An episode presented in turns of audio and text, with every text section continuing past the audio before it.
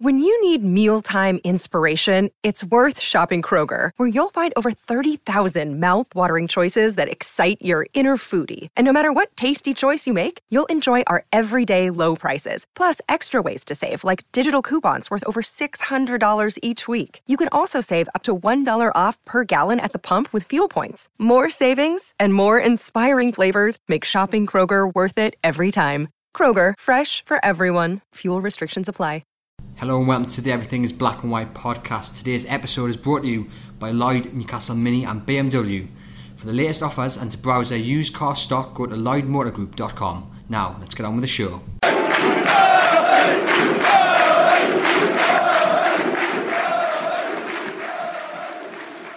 Hello and welcome to the Everything is Black and White podcast. I'm Andrew Musgrove today, joined by Chris Waugh and Sean McCormick. And another fantastic week for Newcastle United. A 2 1 victory over Arsenal, and that's exactly where we'll start. Chris, I think a lot of people went into this game expecting Newcastle maybe to get something, and they didn't disappoint on what was a wonderfully sunny day on Tyneside. Yeah, it was a strange one going in. I, I turned up the ground on Saturday and Sunday, sorry, and I spoke to a few people. About what time was that? About nine o'clock. It was about uh, half ten, I think, half ten, three hours before kickoff. Um, Mark Douglas like to, to tweet me and say, I think it was ten thirty-two because he tweeted me saying that he was there was going to be disciplinary because I was slightly later than the are for games by two minutes. Um, but yeah, when I turned up the ground, I spoke to a few people, including John Anderson, who for Newcastle, and we, we each said to each other, it's one of those matches where anything could happen. The pressure really was off both teams. Yes, Arsenal are still trying to get six, but their focus is on the Europa League. Newcastle was safe already, and no scoreline would have really surprised me. Um, and in the end, I think Newcastle thoroughly deserved the win. I don't think they started very well.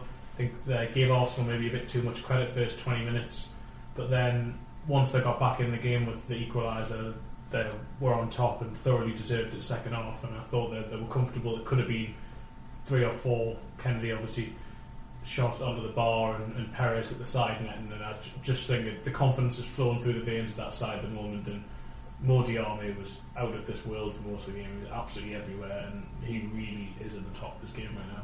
Obviously, yeah, you're right, Chris. A lot of plaudits for Modi. I mean, he was again superb on Sunday, but another effort by the team where you couldn't really pick one person out for being brilliant. It's another team effort, everyone really pulling together, and it's starting to show. Obviously, showing with Newcastle now in the top ten and, and safe from relegation. Yeah, definitely. I think it's something Rafa keeps talking about, isn't it? Everyone pulling in the same direction, a united effort from everyone at the club, players, staff, the fans. And at no point really particularly at one one, did you ever think that Newcastle were gonna were gonna, gonna lose that game? Did you? Mm. They, they look comfortable. They play with a lot of confidence. The fans, you, you, you seem the sense that they believe that were always going to be in that game, always going to have a chance of winning. Um, and you know, it just looked like a team that is playing with the shackles off. They're starting to believe that they are that they belong in the Premier League and they're a team that knows how to play together now. It's a real settled outfit that Rafa keeps picking that same team all the time, which hasn't really been something he's done throughout his tenure as it. Um, and as I said, they just look full of confidence on Sunday. Um, they've really cemented that place in the top 10 now, three points clear of Bournemouth, and they go into Everton on Monday with a chance of levelling them on points and really going for all that eighth place. Leicester isn't out of reach anymore, are they? No, I mean, and Arsenal coming to the game, they, don't have the best of records on the road. Haven't won a point on the road in 2018. Obviously, a long trip back from Moscow. Do you think that affected Arsenal? Do you think it, wasn't just Newcastle were brilliant? It was that Arsenal were a quite poor and, and maybe a, a, bit low on confidence. I don't think for large parts Newcastle were brilliant compared to how they've been in recent weeks. I don't think they had to be brilliant. Um, second half I, I, take a few individuals out that I thought Mo Diame was, was excellent. I think there were some very other, good other performances, Ayoze Perez and the like. But in, in terms of everything the team had to do, I don't think Newcastle had to work for it as necessarily hard as, as they had to when they beat Man United or even when they beat Huddersfield. I mean, Arsenal second half, you can argue that, that Moscow possibly did affect them, but most of that team hadn't played. And I just thought they lost shape. Um, they just looked unorganised, and I think that that's the biggest contrast you can make between where Arsenal are under Arsene Wenger now and where Newcastle are under Rafa Benitez. If you switched around the two managers, don't don't say that. No, no I'm not saying this in terms of right. Apologies for anyone who thinks it, but I mean, if you if Rafa Benitez had been in the opposition dugout, no Rafa Benitez team would ever be as unorganised as Arsenal looked in that second half. The, the players didn't seem to know what they were doing there didn't really seem to be any cohesion there. Whereas Newcastle, every single player in that eleven knew exactly what they were meant to be doing. And even though I don't think they were the best, particularly first forty five minutes, first thirty minutes, I think they lacked the intensity of recent weeks. Um, but still, the shape, togetherness was there, and you always felt that they were going to at least get a draw from it. And as short as soon as they equalised, I thought they were going to win it. Well, as you've mentioned it, we might as well ask the question. A lot of people have put Benitez's name forward for the Arsenal job should Wenger go in the summer. Can you see that happening if Mike Ashley doesn't give him the backing? Because that arguably seems to be the only thing stopping Benitez from committing his future long term. Benitez wants to stay here long term. He wants to be at Newcastle United. I think it's highly unlikely he'll leave this summer regardless. I think that he's got that year left in his contract and I think he will see that out. Um, and in the meantime, he'll want assurances that he can move the club forward. Um, and, and, then he would look to extend his deal because he'd like to. He spoke in the press conference on Friday about how he even mentioned 10 years and being here and creating a dynasty almost. Um, and that's what he wants to do. And I think that there is certainly movement from the club to at least try and tie him down, but they're going to have to, to move a bit further to prove to him they want him. He admitted in Spanish on Spanish radio station yesterday, Rafa, that he was flattered by the links to Arsenal and that they that's the core for experience. And I don't think these are real formative links. This is a few pundits or a few Arsenal fans or even journalists down south have just made the observation that I did there that if you'd flip things round where Arsenal could potentially be, I don't think he's the sort of manager Arsenal will go for. I think they should. I don't want them to, but if I was an Arsenal fan, he's a sort of manager you should be they should be going for. I think he is a world class manager. I think you get the maximum out of them, but I think they're going to look for someone who's going to play maybe the more expansive football, for want of a better term, in inverted commas. And um, I, I think Rafa Benitez will be here next season, and hopefully, I think he's going to be here for a long time if and when Newcastle give him the assurances and money he needs. See, I think that again, what Chris is saying there, I think it was more of a knee-jerk reaction after the game, wasn't yeah. it? It was like it, was still fresh in the mind. You'd seen a Newcastle team that not so long ago were in relegation trouble, who were an organised outfit. Everybody knew exactly what they were doing. They were all pulling the same direction. Knew, they knew everyone knew their jobs. Whereas an Arsenal team that just looked disorganised, particularly at the back. Kenedy had a field day on the left hand side at times. Slimani calls havoc when he come on and it was just a disbanded defence that didn't really know what they were doing. I think you mentioned it yesterday when we were talking in the office, Chris, when they brought off um, Joe Joe Willock. Yeah. Um, they just looked disorganised, and after that, and you know, one yeah, thing yeah, one thing Rafa Benitez has got, isn't it, that he can he can organise a team. He has everyone playing in a set way, and you know, I think it's just more of a reaction to that. Looking at that game, looking at the difference between the two sides, and thinking Arsenal have got an abundance of attacking quality. You saw in the first half, Lacazette and Aubameyang were causing problems, but at the back, as we mentioned on Friday, Andrew, in the in the last podcast, that's where you can you can get Arsenal the vulnerable, and they probably do need a manager in there who's going to come in and kind of tighten things up there.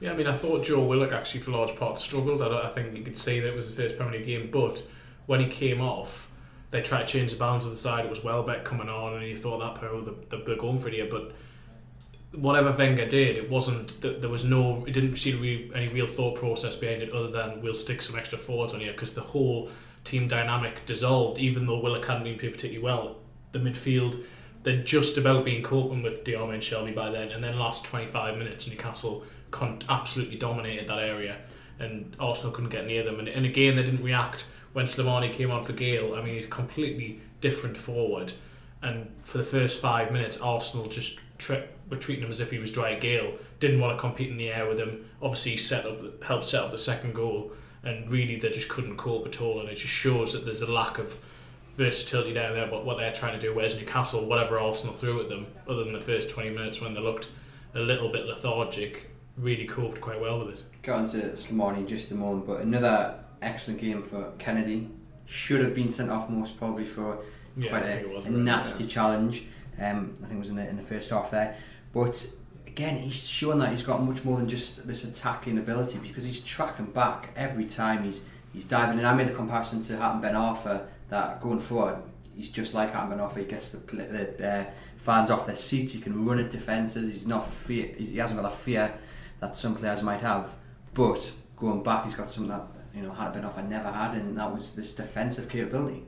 Yeah, just on that, that challenge, I don't think it was a, an intentional challenge, but I still think it was it was probably a red card. Some Newcastle fans may disagree, but I think it was reckless, and you could you could easily have seen red. And I think it was fortunate that Arsenal scored as quickly as it did afterwards, in the sense that then it was almost forgotten about as an incident. Some of the journalists in the press box hadn't even seen it. I spoke to some of them; they didn't even know at the end of the game that it happened because it was forgotten about instantly because Lacazette scored 30 seconds later. But in terms of Kenedy himself, he is that person who gets people off the seats. I liked Rafa's comparison. Oh well, not comparison, description of him before the game, where he was saying that he is that player who you give him the ball and he doesn't seem to have that fear. And you watch him, he will take the ball anywhere on the pitch, and he believes in his ability to beat a man.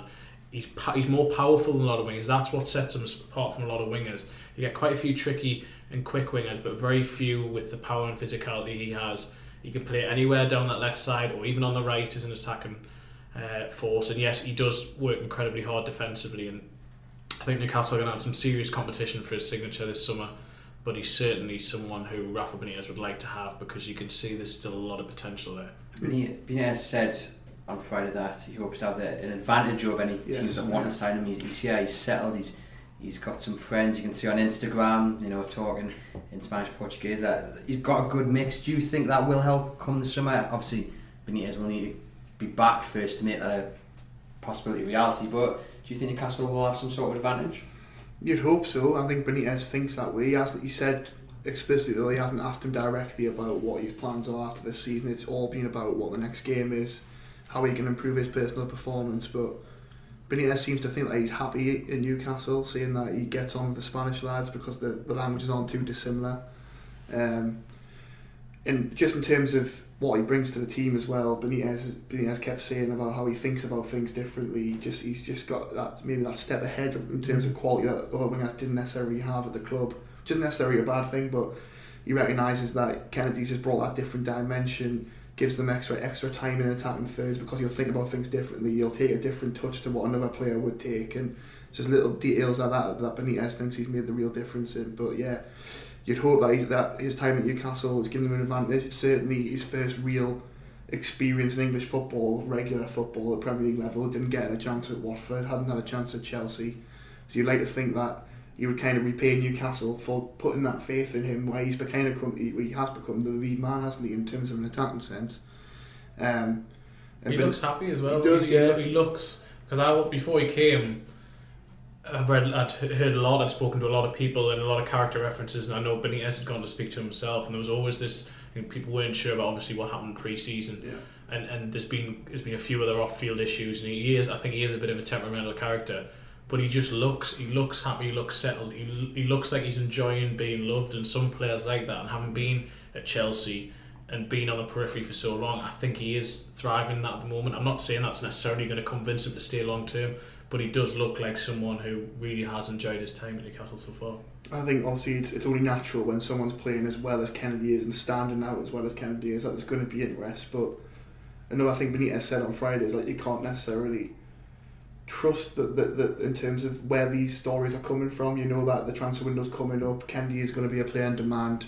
His future at Chelsea isn't necessarily certain. It could be agent pushing things out we, we, we all know how these things work. There's going to be reports about a player like Kenedy who's going to try to interest. You'd hope that Newcastle are going to be the, maybe the team with the most concrete interest.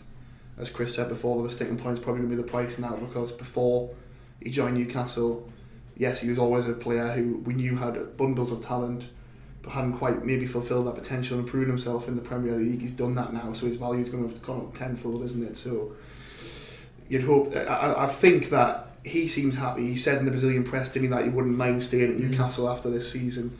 So you'd hope that, that in terms of that in, in, terms of that that'll give him an advantage. You just don't know these things though. When a team like Bayern Munich or a PSG or even back here the same Spurs and Liverpool are interested in him, can turn heads, can't it? But you'd hope he stays grounded and sensible and knows that he'll be the main man at Newcastle and there's something special brewing. Fingers crossed. I mean, one other thing I loved on Sunday was Jacob Murphy comes on for was what five six minutes but straight in, doing the job Rafa's told him to do, you know, I say he was only on there a handful of minutes, but it's just the, the kind of atmosphere within the squad. I think it's kind of shown with the way that these players are coming off the bench, even if they're not playing. Every player wants to play. They're not playing regularly, but they're still doing exactly what Benitez asks them to do with 100% commitment. Yeah, that that comes down to a couple of factors. One is that they know that if they don't do what Rafa Benitez wants them to do, they simply won't play. It's not a case of Rafa Benitez uh, being autocratic necessarily about it. He's just making it clear that he, that's what he expects from his players and that's what he wants from all of them. If you're going to have a chance to get into a team who will have won four games in a row by the end of that Saturday's match, saying to Jacob Murphy, you're going to have to go on there and perform. But also with someone like Jacob Murphy, Rafa has been honest with him from the start and has made it clear to him that this year was always going to be more of a season where he was going to be in and out of the team, wasn't necessarily going to play every week. It was a, de- a developmental stage from some managers don't do that. Some managers would have said to, to Jacob Murphy when he moved to St James's Park last year that you, you, will be my main man in the Premier League, and then have done the same as Rafa's done. Rafa's honest with players. He makes it clear what he expects from them. He tells them to keep working. And next year is going to be a big year for Jacob Murphy, and I think he realises that. And he wants to, to get as much as he can out of this season, and come back ready in, in pre season and, and, and hopefully push for a real first team place. Because from what we've seen of him this year, there's certainly glimpses of talent there. It's just about producing it regularly. But again, he looks he looks happy. He does look happy, and he, he's developing as well in terms of, and I don't just mean in terms of what he offers attacking wise. The main thing for him all year has always been understanding tactically and what he needs to do in disciplinary sense in the Premier League in that wide position and what Rafa Benitez expects him as wingers, and having Matt Ritchie to have learned from all season, Christian Atsu, and now having Kenedy there is a slightly different sort of winger, just going to raise everyone's level, and he seems to to be relishing the challenge, happy with having to really fight for that place, and hopefully we will see the best of next year. Fingers crossed. To Mr. Islam Slimani, comes off the bench, did what he did against uh, Huddersfield, caused an absolute nuisance. The defence didn't know how to handle him, and I just love the way that the Arsenal defence hesitated for what, all of three, four seconds, and Slimani, what a powerful header. I mean, he, he leapt, and I mean the strength in that header, Sean was was quite something. Great vision as well to spot yeah. Perez making the run. Yeah, definitely. And you know, he, he only made a, a small cameo appearance again on Sunday, but his impact's been lauded by by. You did a piece, didn't you, Chris, to see how you were impressed by him, but in terms of the pundits as well. Ian Wright saying how impressed you had been with him, a few radio stations saying how much of an impact he made. Um, it's good to see, isn't it? We, we haven't seen Slimani through injuries. He's still got a lot to prove you'd like to hope that he might nudge his way into the starting lineup now because he did make a, a positive impact on Sunday. Um, and he just offers something different to Dwight Gayle, doesn't he? Dwight, Dwight, to be fair, Dwight Gayle, I thought he played quite well again at the weekend, and obviously didn't get that goal, which is kind of eluding him at the minute. But uh, I think Slimani just looked a threat. He's physical, um, got about the defenders. They didn't quite know how to handle them at times, and I think he's going to, even though he's only got five games now left to prove what he can do. I think he's going to be a handful. He's going to be a useful asset in Newcastle between now and the end of the season. I think what Sean's said there is pivotal about offering something different because in January, ideally, what Benitez wanted was someone who was going to come in and score a lot of goals. Evidently, that didn't happen because they, they didn't get top target, who was Jorgensen. They didn't get several other targets. They eventually had to settle for someone who they knew was injured. They knew they were taking a gamble on that regard, but if if they weren't going to necessarily guarantee goals, but I think if Slimani played regularly, I think he would score goals, but something different to what they already had. They had Dwight Gayle as the as the player who's going to run in behind, the one who's his link up play is really improving, but isn't obviously a physical presence up front. They've got Joselu, who offers something slightly different. He's a very good link man, doesn't have much pace, but if Benitez wants a striker to carry out specific instructions, he's the man to do it. He wanted that alternative off the bench. In theory, Mitrovic should have been, and for whatever reason, wasn't for Newcastle. Physical, you can change the way that you play. And Newcastle, as as comfortable as I thought they looked in the second half against Arsenal, up until Slimani came on, didn't really look like scoring in that second half. Neither team looked like scoring, and Slimani came on and made a difference because he got at the Arsenal defence. He had a go at them in the air, and they didn't know what to do. And it's it's having that variety, having that plan B, that plan C.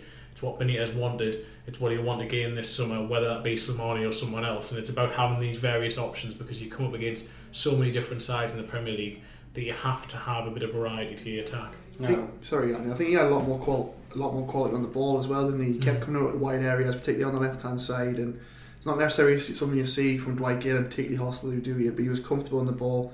He was getting defenders, dragging defenders out wide, and it allowed the likes of Perez and the midfielders to push on and kind of adapt those little mm. spaces that he was creating on the left hand side, didn't it? And as Chris says there, it's just a different option for Benitez and you know, it, it keeps things fresh and it keeps the opposition thinking. You mentioned how it's a different option. Does that mean Jonjo Shelvey has to maybe change the way he plays? Because we all know that basically planning is ball over the top to Gayle as he makes the run. Now, with them two being different kind of players, uh, Chel, uh, Gayle and Slimani, does that mean a bit of a change in tactic for, for Jonjo Shelvey?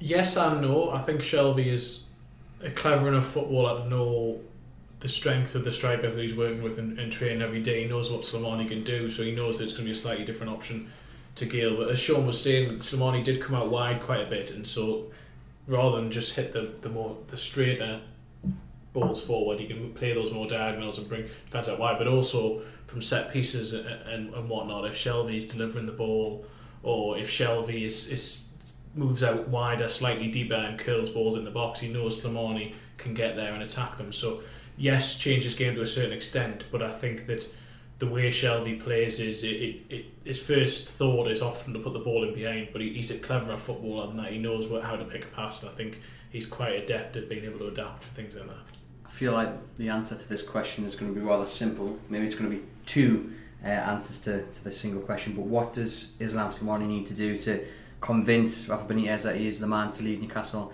next year?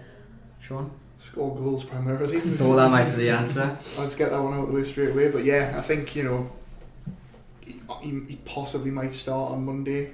He, he's only that's probably going to be the only change as long, like, bearing it, as long as the rest of the eleven are started on Sunday come through fitness this week in terms of being ready for the game. But uh, no, if Slimani gets a run of five games, say if he scores three or four goals, it's a decent enough impact in that time, isn't it? We've got he's, he's made two substitute appearances, but he's got fans excited, hasn't he? He's got people talking about him, and yeah, obviously he had a lot of, uh, an injury layoff before that, and that's going to work against him.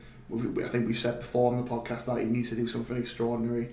Um, but that the impact he's had in the last two games will weigh heavily on the mind of fans, weigh on heavy mind of Benitez, and the fact that he has come on, he's got he's got people excited. He's, he's changed the way Newcastle play in a positive sense if you can add goals to that in the final run of the season, it may well spark a move. But on the flip side of that, we've, we've all spoken about before, age works against him. The fact that Leicester paid a club record fee they want to recoup a lot of that is going to work against him in terms of exploring other targets who may potentially be the same price or slightly lower, who have got a lot more potential, who are slightly younger. Um, but scoring goals is all he can do, whether that um, wins him a move to Newcastle, wins him a move elsewhere, or him back to the Leicester picture, I suppose that's all he can do to kind of, you know, put himself in the shop window. Chris, if Benitez is handed some money in the summer, um, will he go after Slimani if Slimani proves himself in the next five games? I think one thing is essential is he needs to stay fit for those five Yeah, games as well. He needs to show that he can stay fit for at least a, a reasonable length of time.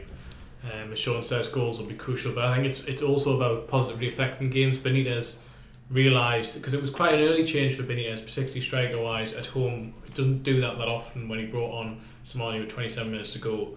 He realised that he needed to, to affect the game in a positive sense, and that's exactly what Slimani did.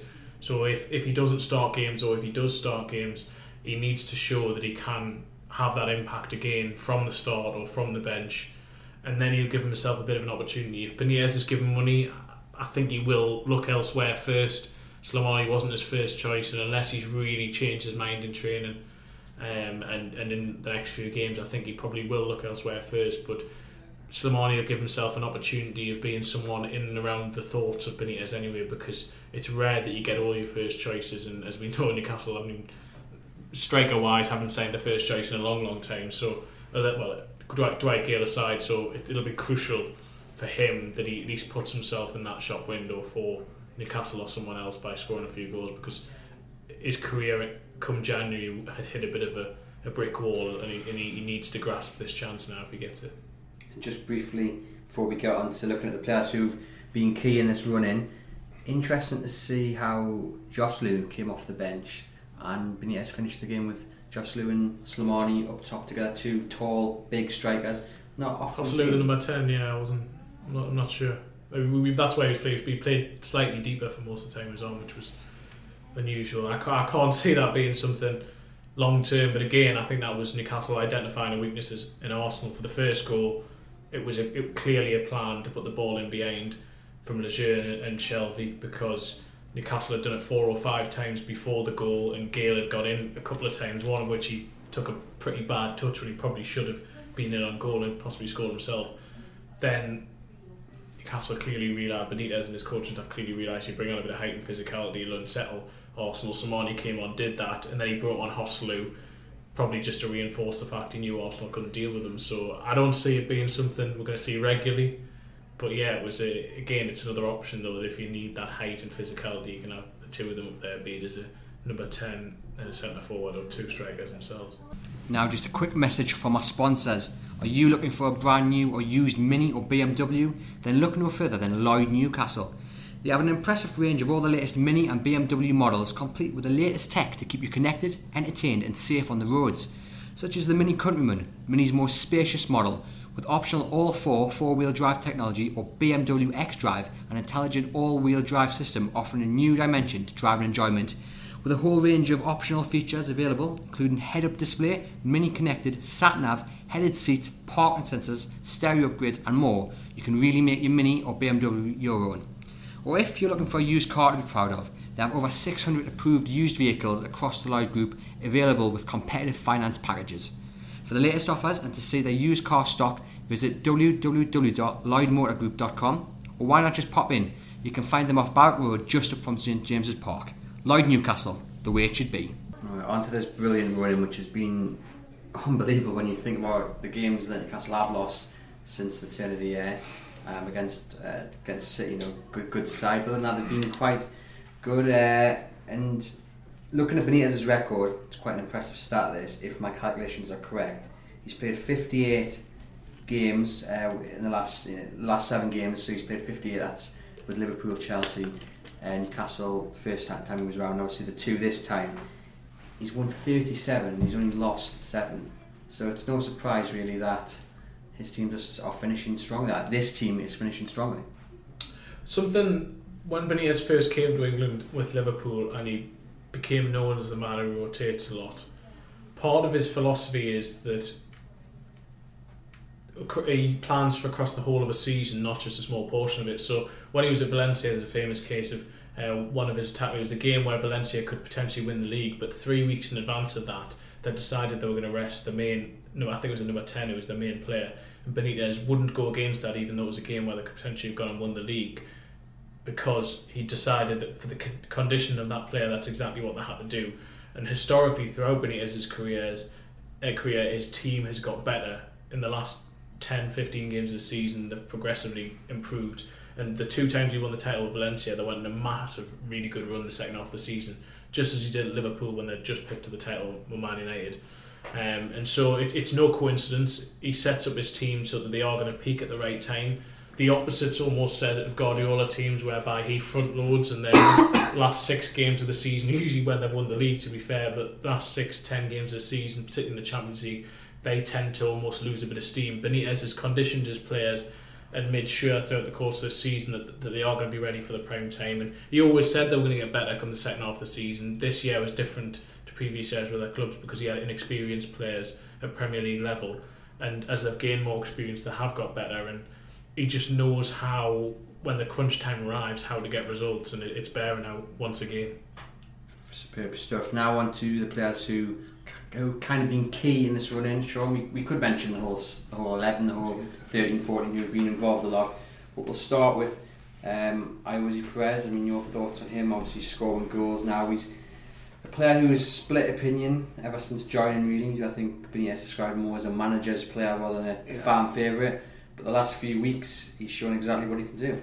I think what you said there is absolutely bang on. He, he does a lot of the hard yards that the fans don't necessarily tend to appreciate. It's not he wasn't any anything particularly spectacular, but the that he was putting in was benefiting the team. And recently, obviously, he's scored in the last three games. Now he's popping up really important goals, and he's done that throughout his time at the club, really. And the, the goal on Sunday was absolutely brilliant. To, to, to beat Cech at his front post, he, he possibly should have done better, but to finish it from the angle he hit the ball and where he ended up after he hit the ball, he was so far past that front post, it was unbelievable. And to find that gap was absolutely superb, and it just screamed of a player who's banging form and full of confidence at the moment. And we spoke on Friday, didn't we, about the, the fact that Newcastle's players have, have, have you know have risen to the occasion in terms of the three signings coming in and players really rising to the competition. Perez hasn't necessarily had that competition, but you know, he'd be well aware of the reports coming through that there's going to be a new number 10 coming in this summer. He wants to put his case forward that he should still be the main man. And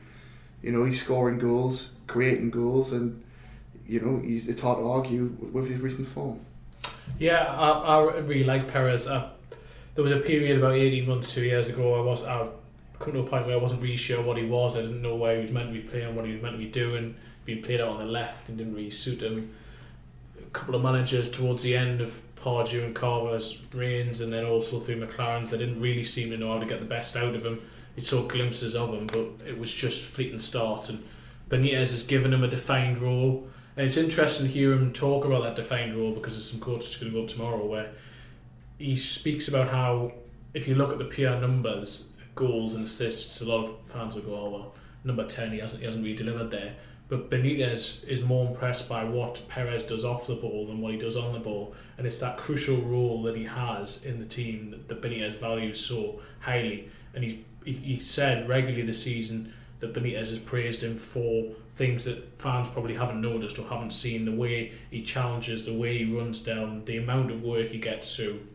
And there's no coincidence that he's been in the team for all the the important six pointers in inverted commas for a better team all season, which Newcastle have inevitably won the majority of, and in recent weeks has thrived, given a bit more of a free role. I think that, that now that the team's playing a bit more confidence, Perez has been let off the leash a little bit, and he is ghosting the area and, and impressing. And I, I really like him. I think he's someone who, going forward, you would certainly want him as your squad. I think certainly 12 to 14 Premier League teams would want him somewhere in and around their squad because he's versatile and offers something a little bit different. Not many players would have scored the goal he scored at Leicester. Not many players would have finished it how he did, as Sean said, against Arsenal. So I think he, he deserves immense credit. And I'm really pleased to see him grabbing the headlines in recent weeks because I think he has been very important this year. Uh, Ian Lawrence on Twitter asks Has the change from uh, Perez and Joselu to Perez and Gayle been a factor in why Newcastle now look much more threatening up top? Yeah, to a certain extent. Um, I think now that Gayle's improved a bit more of an all-round game, he offers more of a running behind option than Joselu does. Um, when Newcastle was struggling, Joselu was important in there because he would sort of keep them in games and link them up. But I think as much as little as Gayle looks like scoring, I think the longer the season goes on, strangely, the, the less Gayle looks like scoring, but the more effective he's becoming all round. And he's he's creating those gaps for which Perez can run into, and he's getting on the end of the balls that Jonjo Shelvey is, is full of confidence and able to play. So yeah, I think that it has been fairly important that change, but I think that that's a lot of, to do with Gayle improving his own game as well, rather than if it had been Gayle of the first six weeks of the season playing. I'm not sure that Newcastle would have necessarily been as effective as they have been in the last six weeks. On to another player then, Sean will go with Kenedy, obviously arriving uh, from Chelsea in January. Benitez wanted him in the summer, didn't manage to, to get him. He's come in, like we've mentioned just moments ago, he gets player, he gets the, their fans off their seats. Yeah. He's been crucial. Oh, 100%. And, you know, we mentioned earlier about the difference he's made and what Benitez thinks he brings to the team, but he's given the fans a lift, he's given the players a lift in terms of, of what he can do in the ball. As you said, he compares the likes of Ben Arfa, going back, looking like the likes of David Ginola. Newcastle fans always wanted a player who excites them, lifts them off their seats, and Kenedy's just done just that. And you know, two goals and two assists in such a short space of time, and the impact he's made in the rest of the team, you can't argue with it. And you know, Benitez spoke on Friday about how he desperately wanted him to summer, but Chelsea wanted to keep him for a bit of cover, but they also really rated him and really thought he could he could go on and do something for them this season. It didn't necessarily happen, and obviously you've got to take into, into account that he's, he's competing against the likes of Eden Hazard, who's won Player of the Year before, and the likes of Pedro, who are seasoned internationals, Willian. Um, but in terms of what he's done at Newcastle, he can everybody a lift, score some important goals, and he's, he's probably been in terms of pure quality Newcastle's best player that's in the second half of the season. It sounds a bit daft, this, but I mean, he's still quite young to come Yeah. all the way from London to move to Newcastle. And yes, you've got all the riches in the world as a footballer, but that's a daunting task. And what he knows is that the next six months are probably the most crucial so far of his career, because this is the chance to prove to whether it will be Conte in charge or whether it'll be a new man coming in that he has a future at Chelsea, or he has to persuade Benitez that he's good enough for Newcastle. You put all that into one kind of pot for, for, for a young man like Kenedy to handle, it's, it's quite a big task. Yeah, I liked what Ian Wright said the other week about Kenedy and saying it would have been so easy for him to just sit on his hands and, and wait at Chelsea and he's got everything there at a big club, but he wanted to play football. He wanted to, to go out and prove himself, and you can see he's a naturally confident lad. But at the same time, I think that that speaking to Benitez before he came up here, he realised the environment he was going to be com- coming into. He was going to be given a key role in the team, and you can see that that he, unlike most other players, as hard working as Kenedy is, he let off the leash a little bit more than the other players. I think he's got more of a free role in a lot of it because he can create so much havoc when he wants to. When he wants to run at someone, when he's given that space to do it.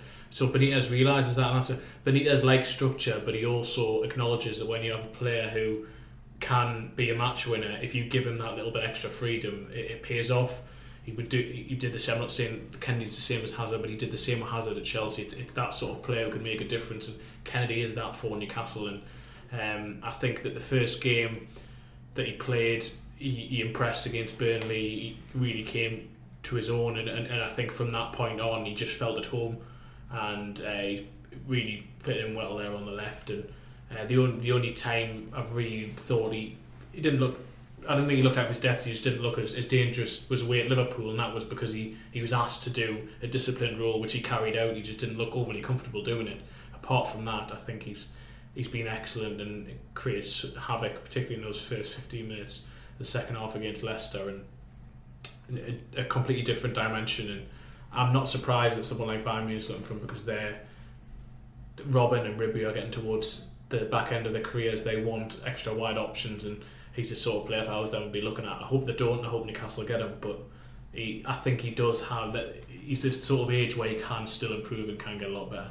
I think goes to show as well the amount of research and preparation that Rafa Benitez put into his new signings isn't just like a like a knee jerk mm-hmm. decision. He really put in a lot of time and spoke to a lot of people about Kenedy. He even said that he even spoke to people from Fluminense who he came from in Brazil, and mm-hmm. we know he's got a lot of contacts at Chelsea. And he spoke to these players, uh, to, these people. Sorry, and if you if you look at Kenedy, he was he was mainly used at Chelsea as a left wing back, and you know people knew he had talent, but we didn't necessarily know he had the, the match winning ability he has on that left hand side that he's displayed at Newcastle.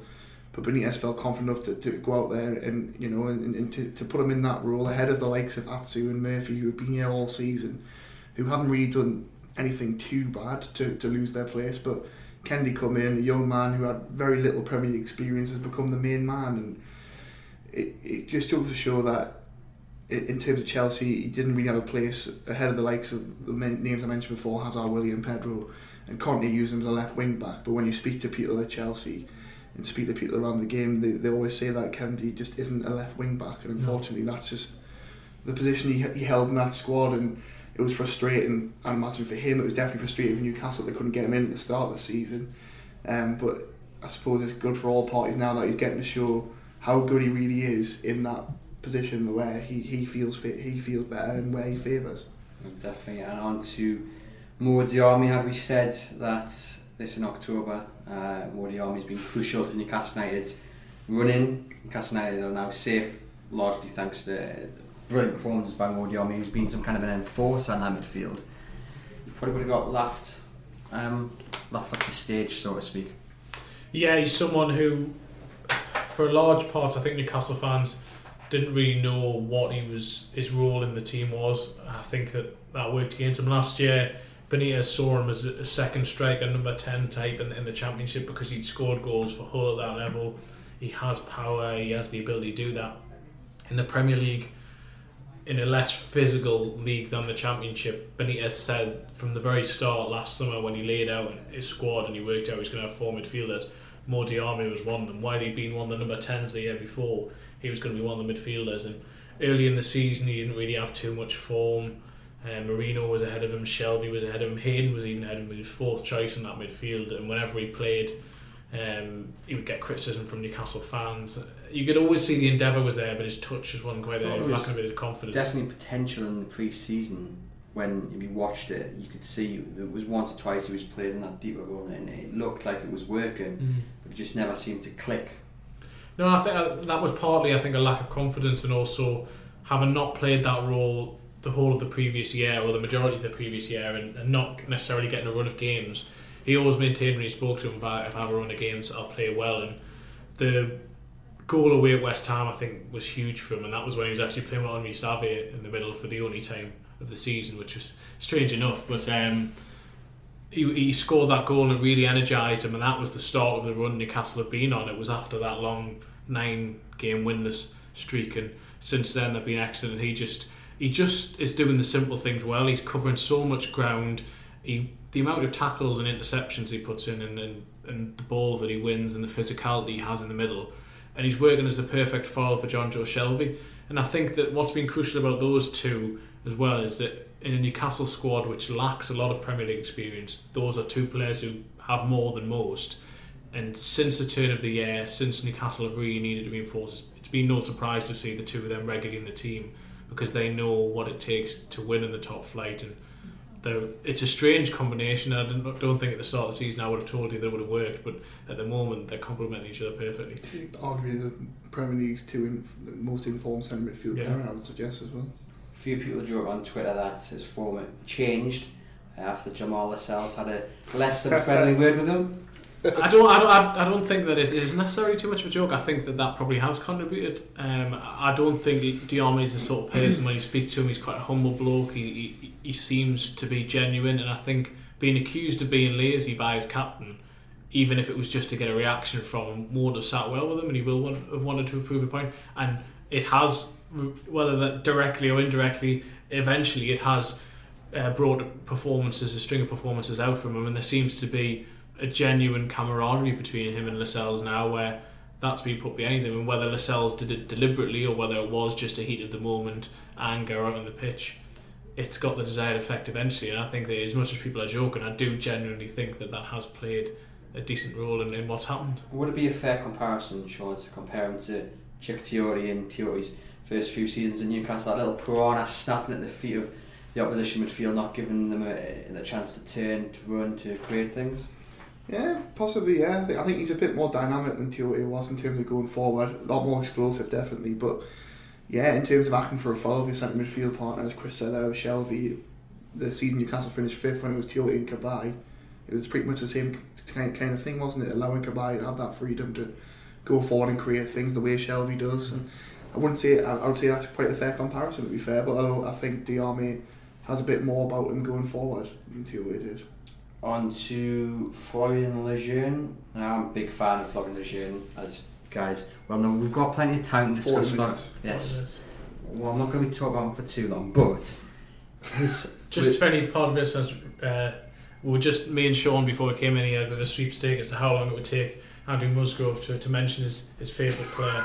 Neither of us got close. Sean said eight minutes, I said twelve, and it was actually forty. But Saving the best to last. But I mean, he's been excellent in my opinion. Oh, um, I think Lascelles' game has improved because of Lejeune, and I think Lejeune's game has improved because of Lascelles. But he just looks calm, collective. I mean, I've, I've, read, I've written enough pieces about it, said it enough times on here, but them two together they look, they look brilliant. We'll talk about both of them together, not just single yeah, one of them out. But well, I think it's like it's like Diame and, and Shelvey. You can't really talk about one without the other at the moment because I think they come as a pair, and it, it it's no coincidence that Newcastle's best forms come when those combinations already really working. Gayle and Perez at the top. Then you've got in the middle Diame and Shelvey, and then at the back uh, Lascelles and, and Lejeune. Lascelles is the is the organizer on Saturday. You could see he was in the, the, the there's a clip in the last five minutes where a few of the other players like absolutely shattered and off their feet, and and Lascelles goes around and he cajoles them and he says, "One last effort, lads, one last effort." And that, that's the sort of leadership Newcastle need, and he brings that from the back. He's Benitez's communicator on the pitch. He regularly converses with Benitez on the touchline and then passes on instructions. And then alongside him, he has uh, Lejeune, who really is the the eyes at the back in terms of thinking where can Newcastle, where can I positively affect the game from the back. So he gets the ball, he looks to spray the passes along. He was the one along with Shelvey. He was playing the long balls in early. Uh, he links in with Shelvey very well. He links with Kenedy very well out on the left links with Dubravka very well, and it, they're just they're, again just two players who complement each other very nicely at the moment, and, and really are helping to push one another on. And um, what I what I like about Lejeune is that I think the first few games of the season, he maybe tried to overplay a few times because he knows how good he is on the ball. But he's done the simple things very well in the last few weeks. Yes, he is the man who is the the link between defence and, and the attack. But he doesn't necessarily take too many chances. It's usually a ball which he believes he can play rather than one where he thinks there's a, there's a 30 percent chance this might go wrong. It tends to be 80% higher before he will play that pass. And uh, I, I think he got better as the season's gone on, as, as we always thought he would once he adapts to the Premier League. Sticking with the defence, Sean Paul Dummett obviously returned after a long layoff from injury in the in the Spurs game to start the season. He's come back. Newcastle looked a lot more balanced. He's been open and he said, "Look, I'm just a, kind of an old school defender. I'm not going to be flying forward like Yedlin on the other the other side. Still room to improve, but he has looked very very good since his return." Definitely, and I think fans are starting to accept that that is Paul Dummett's strengths. He, he he's quite open about it. That he's not the greatest with the ball at his feet, but in terms of defensively and winning the challenges, he's good in the air.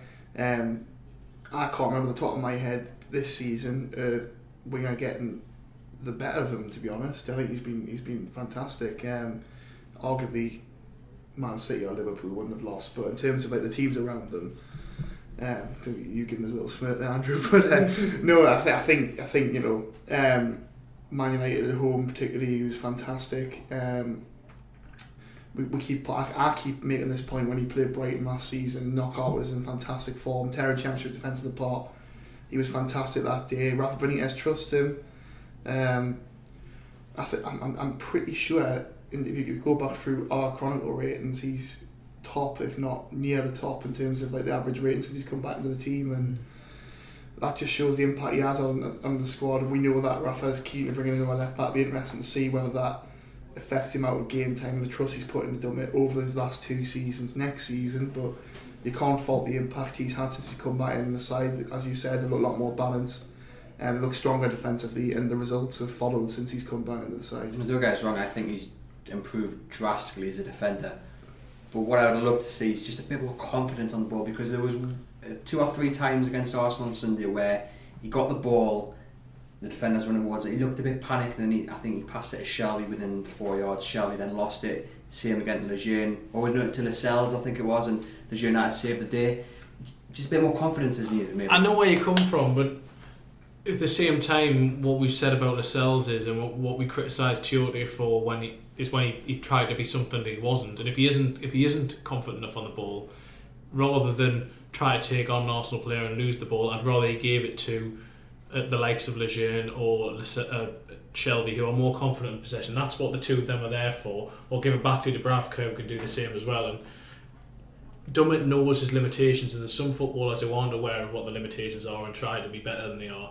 And maybe Dummett knows his limitations far too well, and he is almost overcautious with them. But I think I'd rather have that, and I think Rafa Benitez would rather have that than the other way around, than someone who tries too many things. Because we've seen with Lascelles in recent weeks when he has tried to be a bit more expansive on the ball and giving it away. That's when he, does struggle a little bit. When he just keeps it basic, when he makes sure defensively he's going to be sound, he's going to let Lejeune control that. That's when he's at his best as well. And it, if you've got someone on the other side like Yedlin who is a bit more attacking, again it's a bit of a foil, particularly if you've got Kenedy ahead of you too. Uh, Martin Dubravka, obviously another loan signing. When you're sitting in the press box and you hear him talk and you can hear him shouting, ordering around the defence, ordering around his players, it's brilliant. Even you know the dying numbers of the game, he's still saying get in the position, you know, and that must be so assuring for the likes of Lascelles and and uh, Lejeune to have a, a goalkeeper like him. Yeah, well, the fact that you hear him St James's Park is, is, one thing, but it was, it was fascinating when we were out in Spain, and you, because it was a, it was a small ground, there was only a thousand in, and the majority of them were on the other side. We could hear just about everything the players were saying to each other, and Dubravka was constantly the one you could hear all the time. He was talking, ordering his defence. This gap on the there's a gap at right back, cover in here. I'm here if you if you need a pass, uh, cover the left. I'll give you it there, and it's just it's that communication which possibly the other two goalkeepers have lacked as good as shot stoppers they are, and also the extra dimension he's brought in terms of that he is so comfortable on the ball and Newcastle can start attacks in a way that they couldn't before. And I think that that's helped get them a lot of points in the last few weeks because, particularly early on against Man United and, and, and the likes, no team really expected that. Man United came to St James's Park and Newcastle played in a completely different way to how they've been able to play before because they had that sweeper keeper uh, inverted commas, and he, he's, he's done very well there. And I, I've been really impressed with him Saturday was the first time he conceded at St James's Park. wasn't really anything he could do about the goal. Um, had one slightly nervy moment at the end when he, he possibly you could argue maybe fouled Lacazette when he was trying to get the ball and, and then dropped it. But apart from that, he's been excellent. And if he continues like this, then I don't see any reason why Newcastle wouldn't sign him up in the summer because it looks a bargain. And it's, as an ex goalkeeper of a not not too high of a standard, Sean, and you must be impressed with him. Oh, That's, that's a little blow Musgrove. I mean, higher than any of us have ever played at, is what I meant. I meant to say at a higher I standard. meant than that's a any of us. positive. Seriously, one of the best goalkeepers I've seen play on five side. Yeah. Compliment that, Sean. But yeah, not as good as Dubravka. not as good as Dubravka. endorsement. Um, you been impressed? Yeah, very impressed. You know, um, I think that the main thing that he's brought about is just is, is the way he relieves pressure on his defence. Anytime a ball comes into the box, Yeah. you know he's going to come for it, and you, you're very confident he's going to claim it. And that's been transmitted ever since his debut at Man United. He had nothing to do in the first half an hour. You excuse a lot of people being daunted by the situation, playing the most successful team in the Premier League era. Jose Mourinho's side coming to Newcastle, a massive crowd. It was, it was, it was such an important game. Newcastle in the relegation zone had nothing to do with 30 minutes, and a cross come in. You were thinking, oh, and he come out and he claimed it, and he was so confident. There was a massive roar from the crowd as if Newcastle had scored a goal. To be honest, it was so good to see. Um, you know, he, he just brings that calmness which transmits to the defence, which was just lacking in, with, with um, Carl Darlow and Rob Elliott. And it's no longer a discussion anymore, is it? We, throughout Benitez's tenure, who his number one goalkeeper is, particularly from the championship season onwards, it's always been a discussion. Matz Sels come in, look shaky. Um, Rob, Rob Elliott, Rob Elliott had it. Um, Tim Krul's been in that discussion. Carl Darlow was the was the keeper for long periods, and him and Elliott keep swapping around. There's no there's no longer a, a debate. Dubravka is clearly number one. He's clearly, I would say, better than the other two goalkeepers. So I don't think didn't I don't think neither of them particularly did anything too bad, but it was just stand out. yeah, it didn't stand out exactly, and there was always that nervousness, always a bit, always a bit shaky. You you were you were worrying when they were coming for the ball. That Elliott particularly flapped a few times earlier in the season. Uh, now Newcastle's defence looks so solid, and I think Dubravka's a main part of that reason. As Chris says, he's constantly organising, but he does it in a way which doesn't necessarily which which which transmits a certain calmness, and he's comfortable on the ball. And it, it was good to see Thierry Henry speaking about it at the weekend before the game, and he was saying that the impact he's made. Yes, he's comfortable on the ball.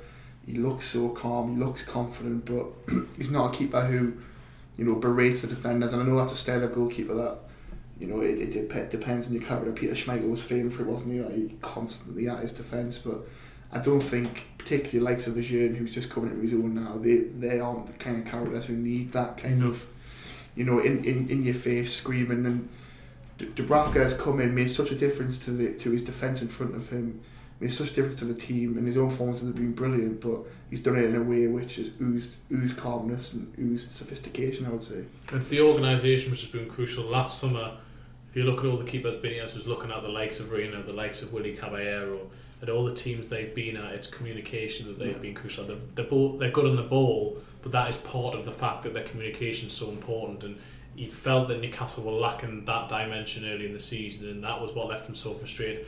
I know the defeat to Watford in November or October, whenever it was, when they lost 3 0. I know he came off the, the, after that game and he felt that, that if Newcastle had had the sort of keeper he wanted who could have moved around the defenders, then Yedlin and Ritchie wouldn't have been quite right back in other positions. And, and that was the point where really those sorts of games he felt that really lacked that for that goalkeeper who was going to control from the back and his, his eyes and ears as he, as he wants them to be. And he's got that now, and I think that he's been impressive to Dubravka because as much as he did his homework, as much as um, he had a lot of scouting reports done on him, and he spoke to a lot of people at lots of different clubs, he knew it was a bit of a gamble because he was 29. He hadn't really played for Slovakia until a couple of years before, and nobody could quite work out why. They, thought there must have been a reason, but he just was no. Even though he played for the Slovakian champions for years, he just never really got picked up by them, and it, it's worked out to be. It was a calculated gamble, but one which at the moment has, has really paid off. I suppose just shows another case of where Rafa Benitez was right. Yeah, I mean, we could go through the vast majority of things. and If you laid it out on the table, I don't think Mike Ashley would come out on top on, on many things, if any, uh, as compared uh, to Rafa Benitez. It's been a, a sort of marriage of convenience between the two of them so far. I, I think it's the best interest of everyone if Ashley goes, but I do think that there is a way that even if Ashley stays, that, that as long as he lets Benitez continue to control the football inside, which he, to be fair, he has done. He may not have allowed him to sign players he wanted, but he hasn't interfered as someone else would do in a lot of areas. And as long as he gives them, loosens the purse strings and allows things to take over quicker so transfers can be done better, as long as he allows them to start reforming the training ground, there may be a way the two of them work together going forward. As I said, it'd be best interest if, if a takeover happens, but I do think that Ashley, even Ashley, realises he's onto a good thing with Rafa Benitez there. To possible takeover in just a second. I mean, obviously we could mention Matt Ritchie as well, getting that first goal against uh, the season against Manchester United was was crucial. We could go on and mention it a few more, but um, I'll give you 20 seconds maybe each just to state your claim for the key player. Martin Dubravka, just because as all the aforementioned points, uh, made calmness in a different dimension to Newcastle. So good, so so adept on the ball, very good in the air, and I think he's improved the defence. So Martin Dubravka. Look at that, with five seconds to spare. Sean, your key man. This is going to sound really boring, but I was going to say Martin Dubravka as well, but being a former goalkeeper and all that. But yeah, but I think Dubravka was uh, the impact he's made in terms of you know solidifying the defence, allowing them to, to kind of play with a bit more freedom, a bit more confidence, not transmitting any any sort of shakiness. His confidence in the air, his confidence in the ball. I think he's been brilliant, and it's been a missing link that Newcastle's kind of filled in now. We'll, we'll afford you that three or four seconds over. Um, we've got plenty of questions from fans over on Twitter and Facebook, so we'll get on to them to wrap up. Um, Tristan Romberg asks, what has happened with Mikel Merino? Do we think that Merino will get more time in the last five games? What's his future? Is he going to be a key part next season, or is he going to be sold on in the summer? Merino is a very interesting one because if you asked me this question two months ago, I'd just have said it's just taking a bit of time to get back. He's he had the injuries and the other two are playing so well, but the fact that he isn't even getting on the bench and he is fit is doesn't quite sit right. And the reports that came out uh, that, that, he, that he'd asked to leave, I'm not sure how true they were, but there doesn't ever seem to be smoke without fire, and there's certainly a few things going on. And, and at the moment, I wouldn't be overly surprised if if there was the possibility that he, he could leave this summer. I think that he, we will see him again before the end of the season, but I think at the moment he's struggling to match the levels of, of the three ahead of him, um, and he, he's going to he'll have to sit down with Rafa Benitez and see what he's going for. I know Rafa still believes that he can become a very good player, but sometimes moves just don't quite work out. He hasn't reached the heights he did earlier in the season, but um, I think it, it, it's, a one which we'll have to watch carefully at the moment. I think it's all a bit up in the air, really. So Gabriel Machiam on Facebook asks, uh, can Newcastle make it into Europe this year, Sean? Which is ambitious, I think. Um, and what should the target be for next season? I suppose that also depends on the cash. You know, might actually afford Rafa Benitez.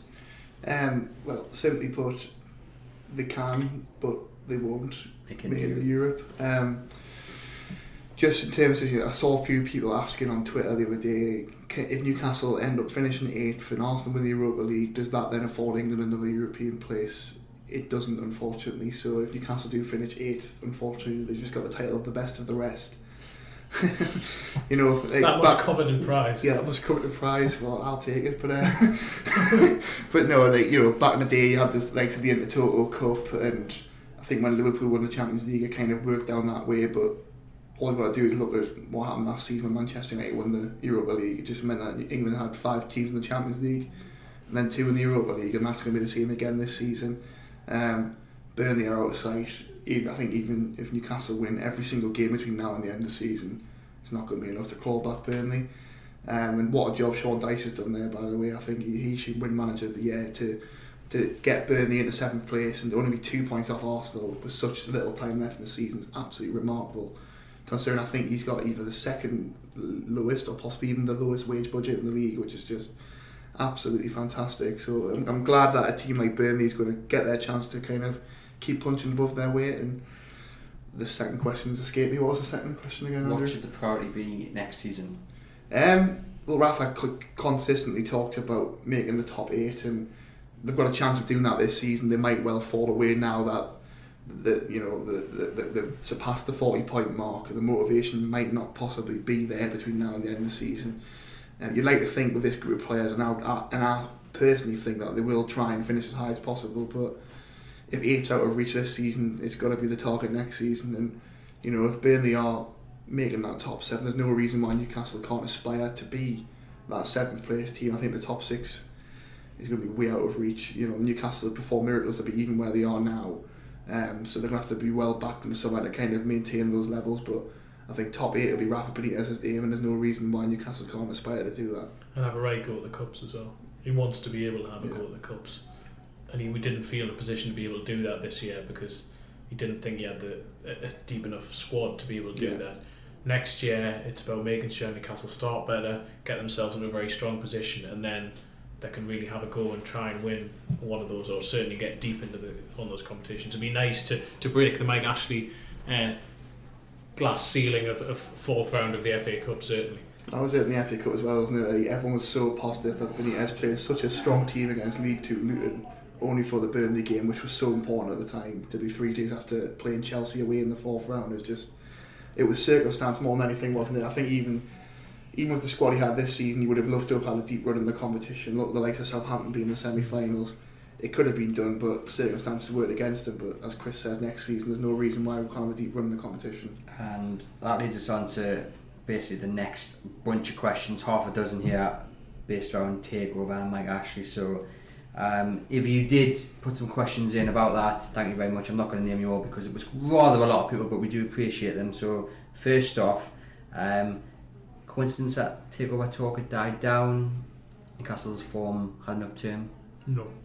It was there, was. there was a direct correlation between the two. It was a, a time when Newcastle really struggled was that October through December when when it was and it was it, it was distracting. It was distracting for everyone.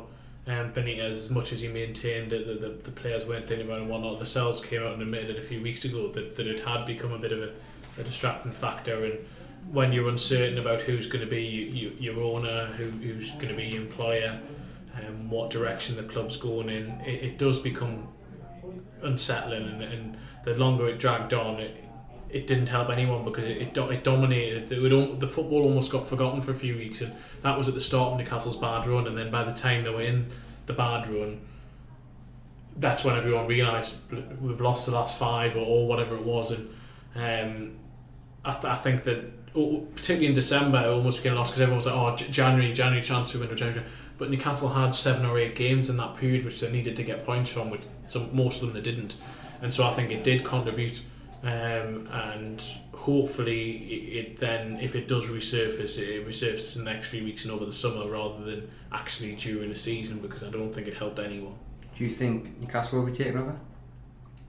Uh, ever again, yes. Um, uh, uh, this summer, I honestly, at this stage, wouldn't be able to say either way. I think it's very much again up in the air. I, I, I, I couldn't commit. I, I wouldn't say anything's imminent, but at the same time, I think that if something is going to happen, it's likely to be very fast and not necessarily play out as it did back in October through Chris Waugh sitting on the fence. Um, it's going to be if Mike Ashley does stay, stay. It's what budget do you think he will afford? Rafa Benitez will he put his hand in his pocket and say, right, you've kept us up, let's go make a real go of trying to be at the top eight? Or will he look at it and maybe think, you've kept us up on a relatively small budget, Rafa, go and do it again? It's, it's hard to judge, isn't it? You, you can never really say, so, say for sure with Mike Ashley. But Nias is convinced he's going to get a large portion of the TV money that's going to be coming in. Um, so he feels he'd be a lot more competitive this this summer than he was last summer.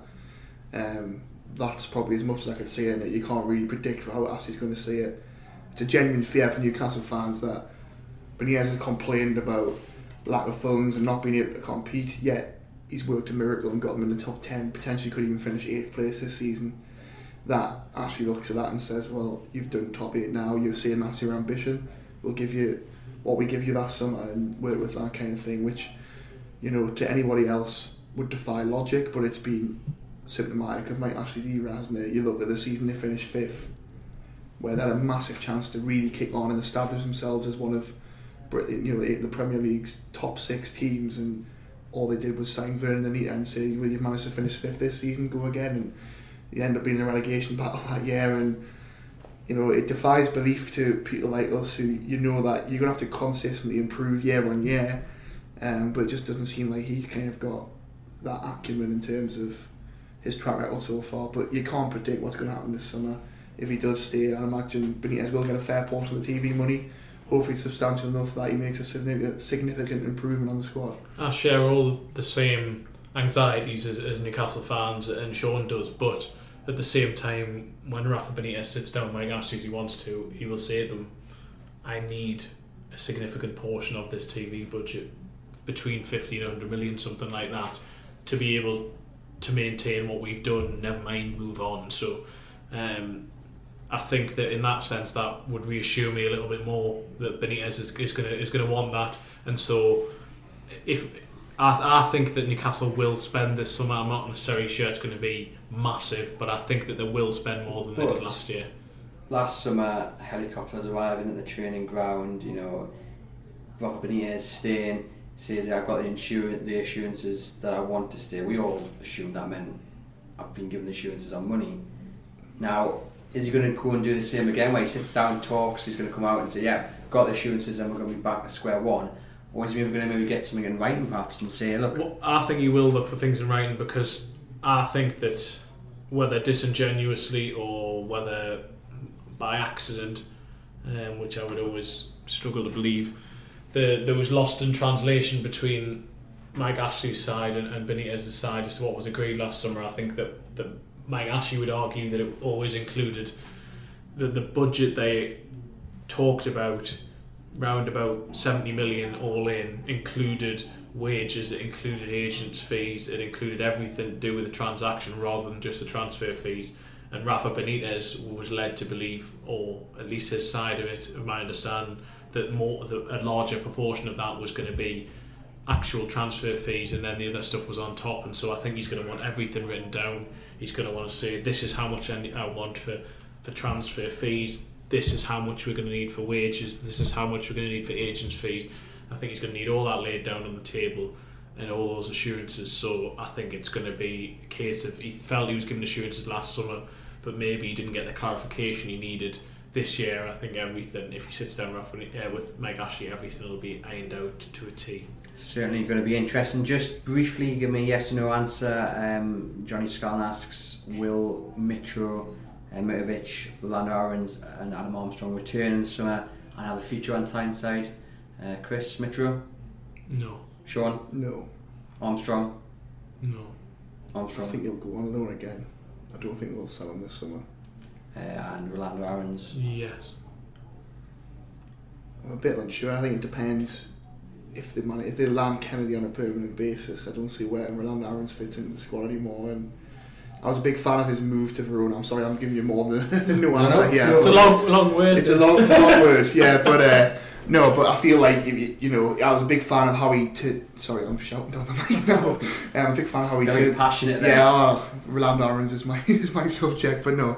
Uh, I think I think I was a big fan of how he went to Serie A and turned down Hull. a massive challenge, but unfortunately, it hasn't really worked out for him over there. He's he's been in and out of the team. He's in a side that's struggled, and he hasn't done anything out there which suggests that he's going to come back in the side and you know oust the likes of Atsu and Murphy in the pecking order. That's before you even talk about Kenedy and Ritchie.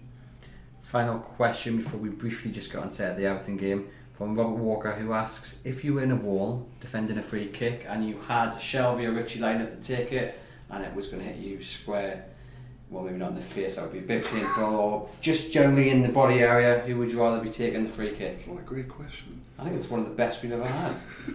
Certainly left field. um, uh, I thought going pro- this. Probably Ritchie because I think Shelvey's likely to put a little bit more behind it. That's not having to go either their, their techniques. I think they have different techniques. I just think Shelvey hits the ball a little harder, so I'm going to go Ritchie. Yeah, I'd say Ritchie as well. And funny enough, the comments underneath that question said exactly the same. They just felt Charlie would probably knock you into the next world of his free kick. Um, Everton uh, on Monday, just briefly, have Newcastle can win and go go level on points with them, is it? Um, Yeah, go ahead. Go ahead. It would be, yeah, both both of those. Yeah. Yes, because of the goal difference. Um, Big Sam's not had the best times there. That the fans don't seem happy. They look like they're Strange that, isn't it? Gonna, mm, I don't know. Is it? it seems to follow them about that, doesn't it? Um, Well, Big Big Sam's done a great job in keeping everything in the Premier League. Did you, did you hear what he said about the Swansea game the other day? They went to Swansea and drew, and he said it was a a really good result because Swansea's a hard place to go. Everton have only lost at Swansea once in their history. They've won four of the last six or something. And Swansea haven't been great at home for the majority of the season. Have been better under Carlos Carvalhal, but that's what he that's that's what Big Sam does. He he tries to create a narrative. It's almost Mourinho esque, but in a far less subtle and weird way where he creates a narrative. as popular as an anti Allardyce podcast may do, I'm going to give you five minutes to discuss the Everton game. We'll focus on how Newcastle Yeah, okay, beat fair Everton. Sorry. How can Newcastle beat Everton? um, by playing with the same sort of confidence and freedom as they have in the last few weeks. Get Kenedy on the ball as much as possible.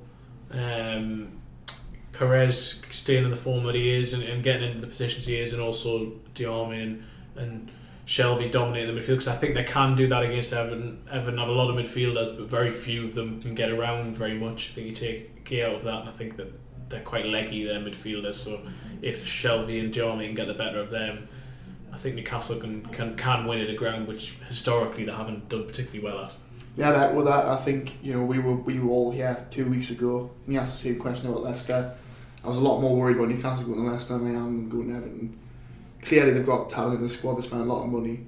You know, it's, it's not going to be an easy game by any stretch of the imagination. But they've proven they can go to a place at Leicester and win. There's no reason why they can't do it at Everton. And as Chris said, the midfielders are quite leggy. Likes of Phil Jagielka are still playing in the back four. Mm.